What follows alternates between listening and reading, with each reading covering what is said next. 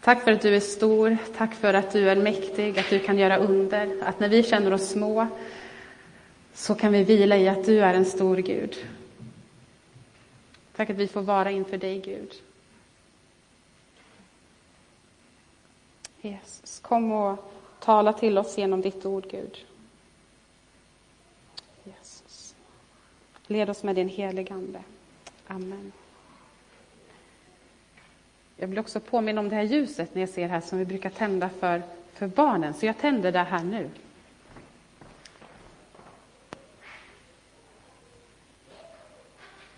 Vi hör i bakgrunden att vi har barn bland oss som är på söndagsskola. Vi ber en bön för, för deras gudstjänst. Ja, Gud, tack för barnen som också är här, att vi får vara här stora som små tillsammans, Gud. Och tack för eh, att de idag får, får fördjupa sig mer i ditt, ditt ord. Eh, och jag ber att du ska leda dem och dra dem nära dig. Eh, tack att vi får vara en församling där, där vi får finnas tillsammans i olika generationer, Gud. Och vara din, din familj, Jesus. Välsigna barnen särskilt idag. Eh, dra dem nära dig och låt dem få växa upp och, och visa också vägen för andra människor. Peka på dig, Jesus. I Jesu namn. Amen.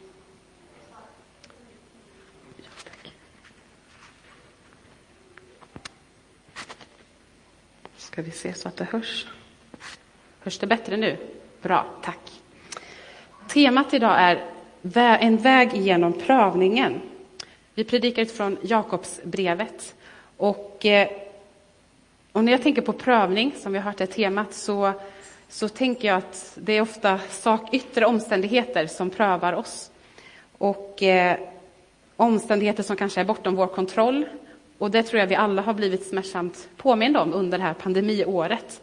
Att det finns saker som inte är under vår kontroll och som påverkar oss vare sig vi vill eller inte. Och hur hanterar vi det? Hur hanterar vi yttre påfrestningar? Hur hanterar vi inre eh, svårigheter, inre kamp, inre frestelser och prövningar? Det är ett av de temana som Jakob tar upp i sitt brev och som vi ska titta på idag.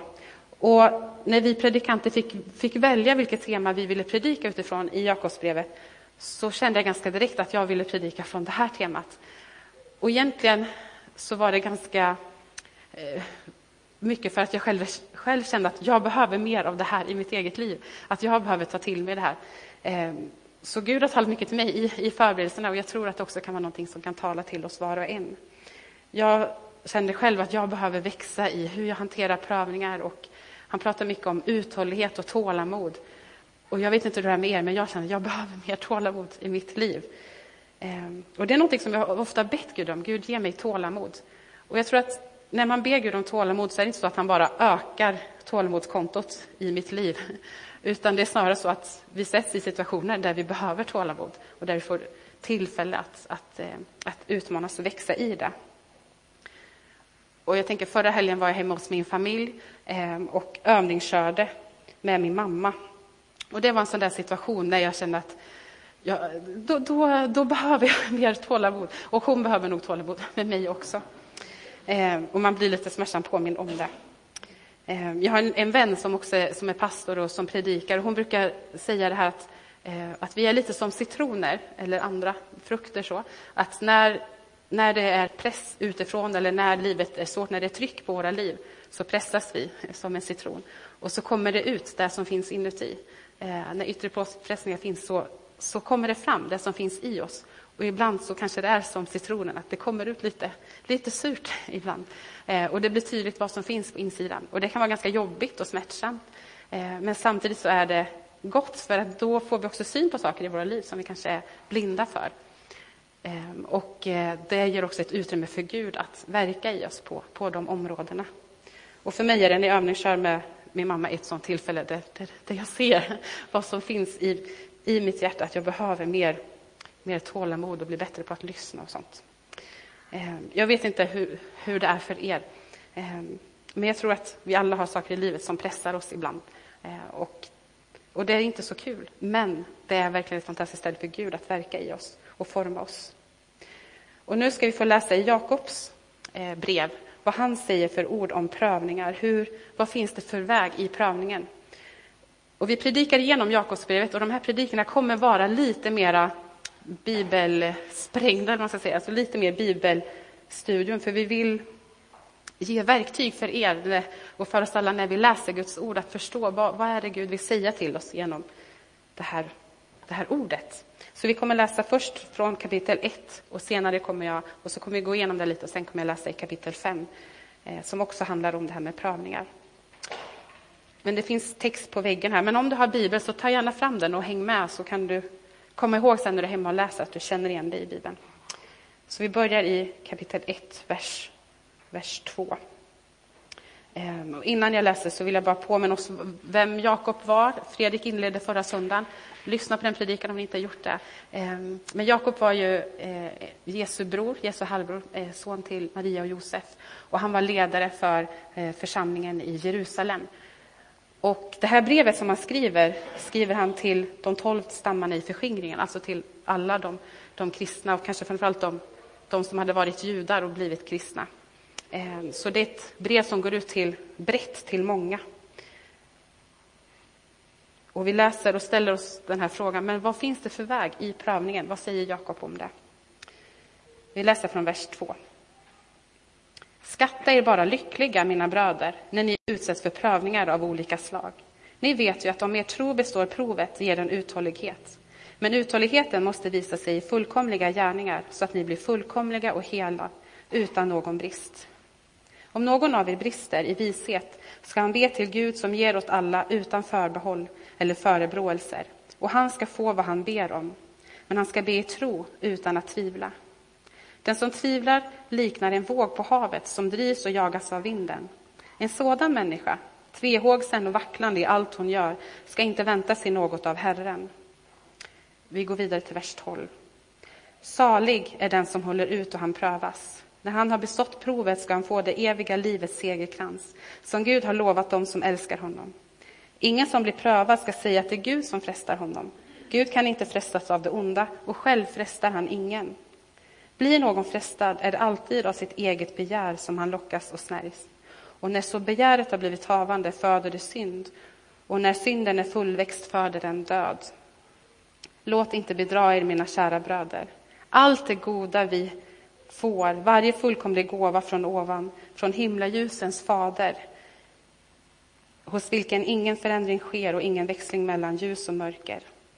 Enligt sitt beslut födde han oss till livet genom sanningens ord för att vi skulle bli den första skörd han får från dem han har skapat. Håll detta i minnet, mina bröder. Finns det en väg i prövningen? Jakob talar om prövningen och han säger att de kan skatta sig lyckliga när ni utsätts för prövningar. I en annan översättning så står det att det ser det som en ren glädje att prövas. Och sen i vers 12 så säger han, salig är den som, som håller ut i prövningen. Och man kan fundera, men vad, vad är då prövning för någonting? Eh, när Jakob skriver här så prövning kanske inte är bara lidande eller svåra saker i allmänhet, utan när någonting sker, när yttre påfrestningar som sätter vår tro på prov, då blir det en prövning för oss. Och i eh, andra delen av hans brev, i kapitel 2, så skriver han om hur de rika hånar eh, församlingen. Församlingarna, medlemmarna är inte särskilt rika och de hånas och de, eh, de blir också utsatta för att bli insatta i rättsprocesser av de rika och det är en prövning för dem. Så det var ett exempel. Men han säger att det är en glädje för dem att prövas. Hur kan han säga det? Hur kan det vara en glädje att utstå en prövning? Det är ju inte prövningen i sig som är, som är rolig och som gör att man känner glädje, utan det han säger är att i, i vers 3, ni vet ju att om er tro består provet så ger den uthållighet. Det är resultatet av prövningen, att när vi prövas och består provet så blir vi uthålliga. Och därför kan vi glädjas. Och han har som en logik att prövningen ger uthållighet och sen så säger han eh, i vers 4, men uthålligheten måste visa sig i fullkomliga gärningar så att ni blir fullkomliga och hela utan någon brist. Så uthålligheten leder sen i sin tur till fullkomlighet. Och det är det som är målet och det är därför vi kan glädjas i prövningen. Fullkomligheten, att bli fullkomliga så som er fader i himlen är fullkomlig. Det är Jesu ord eh, som han också använder. Att vårt mål här i livet är att bli mer lika Jesus. Och prövningen är ett sånt tillfälle där vi får växa och där vi kan bli mer lika Jesus. Därför gläder sig Jakob, han uppmuntrar församlingen att glädja er när ni prövas. För det ger uthållighet och det kommer ge fullkomlighet. Det är ett tillfälle för Gud att verka i oss och bli mer, så att vi blir mer lika Gud. Och Jakob han visar på, på två olika exempel, på två vägar som man kan välja. Och den ena är det här uthållighetens väg, eh, trons väg. Och sen i vers 6 så kommer han in på den, den andra vägen, den andra sidan. Eh, I vers 6 så säger han att, att vi ska be i tro utan att tvivla. Men den som tvivlar liknar en våg på havet som drivs och jagas av vinden. En sådan människa, tvehågsen och vacklande i allt hon gör, ska inte vänta sig något av Herren. Vad innebär att be i tro utan att tvivla? Tvivlaren målas upp här som ett dåligt exempel. Och jag hade lite svårt för det när jag läste det. Men då ska man inte kunna få tvivla, att ibland vara osäker på, kommer Gud svara? Eh, det är väl inte fel att, att tvivla ibland? Vad är det Jakob menar? Jag tror vi alla upplevt tvivel. Men när man läser mer, och jag läste en, eh, en kommentar på Jakobsbrevet, så blir det tydligt att det tvivlaren som Jakob beskriver här, eh, att det handlar om han målar den här bilden av en våg som slänger sig hit och dit på havet och som inte har någon riktning. Den följer efter bara, eh, bara vinden. Att man är delad i sin riktning. I ena stunden så vill man följa Gud, men i andra stunden så följer man en egen väg. Man är tvehågsen, man vacklar. Eh, Maria König, en, en eh, teolog som har skrivit en kommentar på Jakobsbrevet, och hon säger att den här kampen, att tro, att be tro utan att tvivla, handlar inte om att vara helt övertygad om bönesvaret. Det är inte där eh, liksom, det viktiga ligger, utan att det handlar om viljan. Att tvivla den ena stunden i prövningen så, så vill man följa Gud och lita på Gud och andra stunden så söker man sin egen vinning och hittar egna lösningar för att eh, gynna sina egna ambitioner. Och det finns en dubbelhet i viljan. Och utmaning här att göra upp med den dubbelheten, med eh, hjärtats överlåtelse till Gud, att ge sig helt till Gud. Att överlåta sig till Gud. Och här är Gud kontrasten, Gud som inte är tvehågsen, han är inte delad i sin vilja, han, hans vilja är den enda. Eh, och den här uthålligheten i tron kan man bara få med, med Guds hjälp. Det är han som, som gör det möjligt för oss att hålla ut. Sen fortsätter Jakob att beskriva den här, eh, den här andra vägen. Eh, I vers 13 så pratar han om frestelser och sen pratar han om begär. Han säger att ingen som blir prövad ska säga att det är Gud som frestar honom. Vi kan inte anklaga Gud när, när vi frestas. Och förut så beskrev han prövning ger uthållighet som ger fullkomlighet, att vi blir mer lika Gud. Och nu finns det en annan följetong, en annan logik, att när vi frestas så är det, det är inte Gud som frestar oss, utan det kommer inifrån oss själva, utifrån frestelse kommer från våra egna begär. Som man säger, som föder synd och som sen föder död. Det är den vägen vi, vi inte ska gå. Och de som inte håller ut i prövningen, när vi inte håller ut, då tar vi den här vägen istället. När man faller för frestelsen och går begärets väg. Och här kan man fundera, men vad är skillnaden på prövning och frestelse? För er som känner till båda versionerna av bönen Vår Fader, så ibland så ber vi utsätt oss inte för prövning, ibland ber vi inled oss inte i frestelse. Och ibland kanske vi är lite förvirrade i det här. Och det är inte så konstigt, för ordet på grekiska är samma ord, eh, peirazzo. Men sammanhanget avgör om det handlar om en prövning eller om det handlar om en frestelse. Och vad är då skillnaden? Prövningen är det här när det är yttre omständigheter som, som prövar oss, svårigheter som prövar vår tro. Eh, frestelsen är när det kommer inifrån oss själva, när vi har en inre eh, vilja eller lockelse att, att vilja göra det som är ont, att vilja eh, eller tänka det som är ont. Och även om det är samma ord så är det en viktig skillnad på de här två. Att Gud, han kan tillåta oss att gå igenom prövning, men det är inte Gud som, som frestar oss. Gud kan aldrig eh, provocera oss för att locka fram oss till olydnad eller till synd. Det tror jag är jätteviktigt för oss att förstå, att sån är inte Gud. Ehm, och prövningen är utanför vår kontroll. Vi kan inte kontrollera prövningen, men frestelsen kommer inifrån oss själva, en, en egen drivkraft. Och samtidigt så i en, en svår prövning så kan det också finnas tillfälle att vi frestas, att det finns eh, att vi faller för frestelsen där. Och när vi går vår egen väg, då blir den här dubbelheten tydlig. Vi vill följa Gud, men ändå så vill vi också gå vår egen väg. Vi vill följa vår e- egna eh, begär att vara vår egen Gud. Och ibland idag när vi pratar om frihet så talar vi ofta om att frihet är att gå sin egen väg. Men i Guds rike så handlar frihet snarare om att inte behöva vara delad i sin vilja, att inte ha dubbla lojaliteter, att inte tjäna Gud och mammon eller att inte tjäna eh, synden och Gud, utan att få helt och hållet överlåta sig till Gud i Guds vilja. Där finns vår sanna frihet, där blir vi hela, där blir vi fullkomliga, där är vi inte längre delade. Och sen så fortsätter Jakob i vers 17 och 19 att beskriva hur Gud är. Och jag tror att gudsbilden är väldigt viktig när vi går igenom prövning. Han säger att allt det goda vi får, varje fullkomlig gåva kommer från ovan, från himlaljusens far. Allt gott kommer från Gud. Han beskriver Guds godhet och Guds generositet som uppmuntrar oss i prövningar, i lidande, i svårigheter att ändå se Gud och se Guds godhet. Det tror jag är en viktig nyckel för oss att, att kunna hålla ut.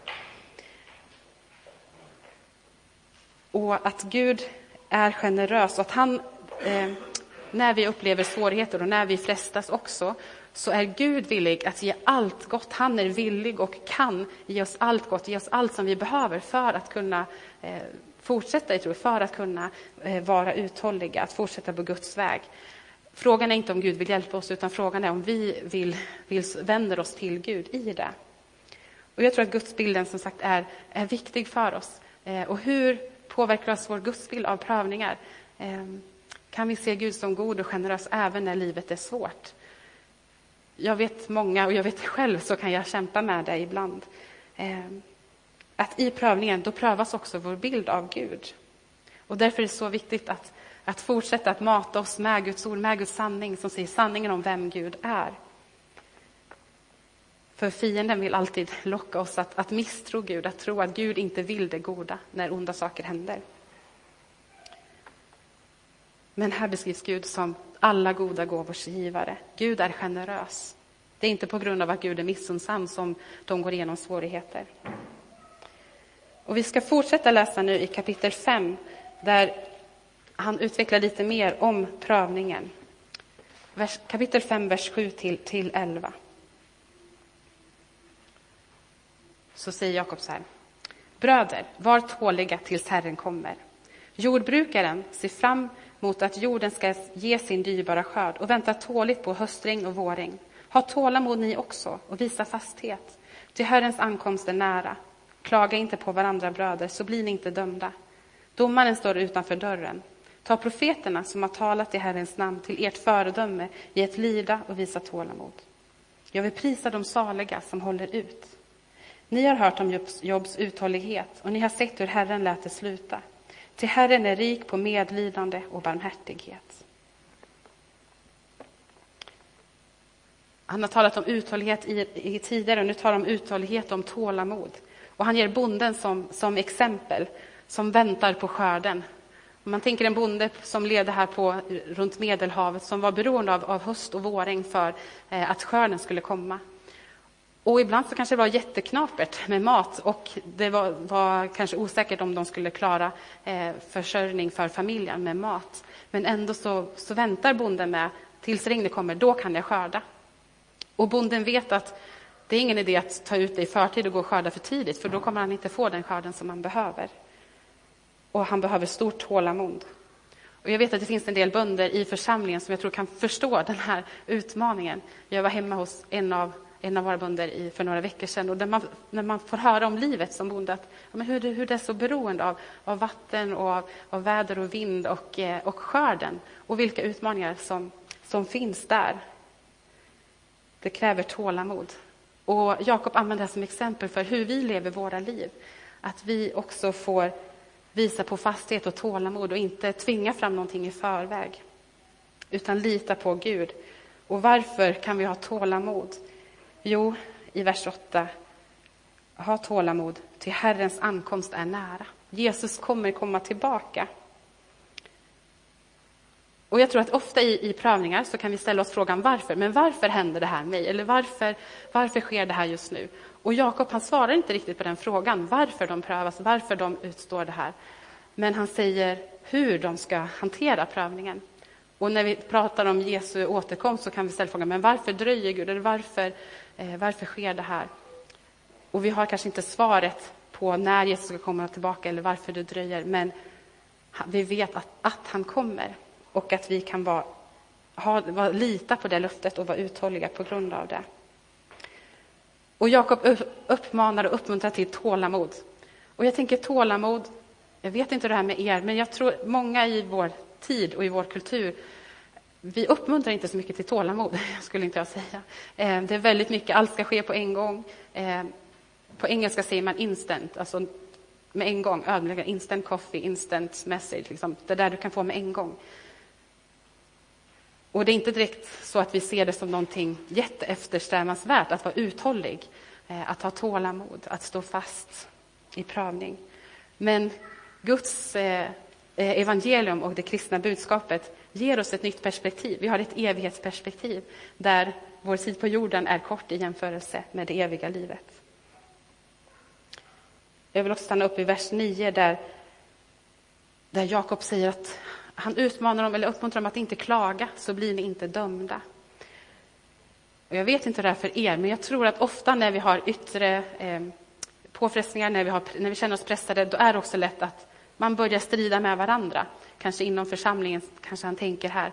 Eller om det, man tänker inom en familj, att när vi blir pressade, då är det också lätt att vi klagar på varandra, vi anklagar varandra. Och det här sura i citronen kommer fram.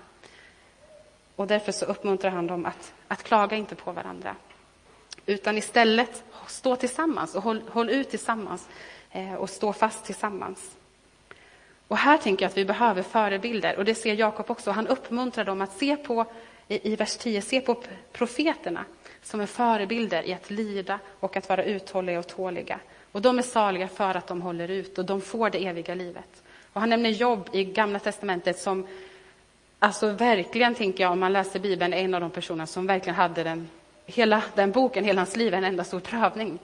Eh, han tas ifrån allt, hans hälsa, hans barn, eh, hans, all hans egendom. Men ändå så håller han fast vid Gud. Han är ganska, liksom, han kan ändå uttrycka sin frustration till Gud, men han håller ändå fast vid Gud. Och i slutet så nämner Jakob att titta på men hur Gud lät det sluta. Hur slutade eh, Jobs liv? Jo, att Gud återupprättade honom. Han fick allting tillbaka. Och egentligen inte först och främst på, att, på grund av att Job var så duktig, utan för att Gud är den han är, att han är trofast och god. Och där vill Jakob påminna läsaren om att men se på, Jakob, på Jobs liv, hur Gud lät det sluta. Gud är samma Gud, han är lika trofast mot er. Och jag tror att det är gott för oss att ha förebilder, att ha förebilder i Bibeln som visar på på den här uthålliga vägen, men också förebilder eh, som människor som vi känner här och nu. Kanske du har människor som du ser upp till. Jag har vänner som, som jag vet just nu kämpar mot jättesvår sjukdom där förmodligen kommer det leda till, till död, men där de ändå håller fast vid Gud och vid hoppet. Och det är en sån stor förebild för mig. Så vilka förebilder har du och vad ser du för frukt i deras liv? Vad är resultatet av deras vandring med Gud? Ser du uthållighet? Ser du, ser du eh, en kärlek till Gud?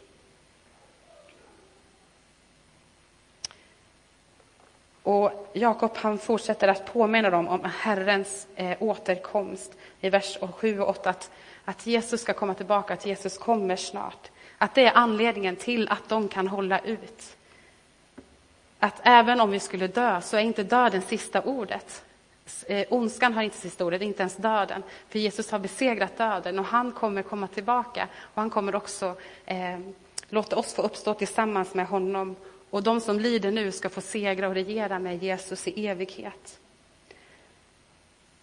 Och sen avslutar han i vers 11 att Herren är rik på medlidande och barmhärtighet. Den här gudsbilden som är så viktig för oss att ha djupt i våra hjärtan när vi utstår prövning, att Gud är god och han är rik på barmhärtighet.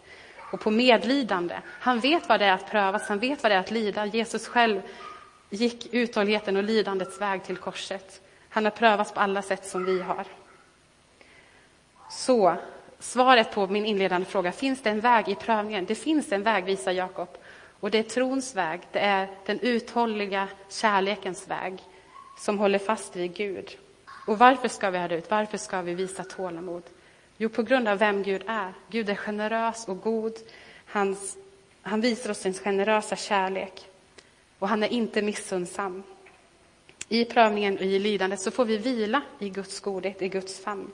Och han har lovat att vara med oss varje stund. Och när vi går igenom motgångar, när vi prövas, så ger det oss ett utrymme att möta Gud där i prövningen och låta honom dra oss närmare honom och kasta oss på hans godhet. Och betyder det då att vi alltid får allt vi ber om, om Gud är god och alla goda gåvors givare? Vi får inte alltid de bönesvar vi har tänkt oss med en gång. Men vi vet att han är trofast, att han kommer belöna trofastheten uthålligheten. Och han har det slutgiltiga ordet. Och det finns ett slut på lidandet. Jesus kommer tillbaka, då ska allt upprättas igen. Det här är kärlekens, uthållighetens väg som Jakob målar upp för oss. Till motsats till begärets väg, där vi vill gå vår egen väg, där, eh, där vi velar med att följa Gud eller följ, inte följa Gud. Och han visar att det leder till synd som leder till död. Det, kortsiktigt kan det verka tillfredsställande, men långsiktigt så är det destruktivt för oss. Istället så uppmanar han oss att, att följa Gud. Eh, var inte delad i ditt hjärta, utan lita helt på Gud. Det kommer, du kommer att se Guds trofasthet. Så vad innebär det för oss idag? Vilka prövningar möter vi idag? Pandemiåret har varit en prövning för många på olika sätt. Kanske du väntar på bönesvar, kanske du upplever sjukdom, kanske du har ekonomiska svårigheter eller i familjerelationer. Vad det än må vara, så är Gud med dig i den prövningen. Och han, bara han kan ge dig uthållighet och ge dig allt det du behöver i det. Och vilka inre frestelser kämpar vi med? Vad finns det för saker på insidan som, som strider i oss och som gör att vi blir delade i vår vilja att följa Gud? Att vi blir som den här vågen som kastas hit och dit.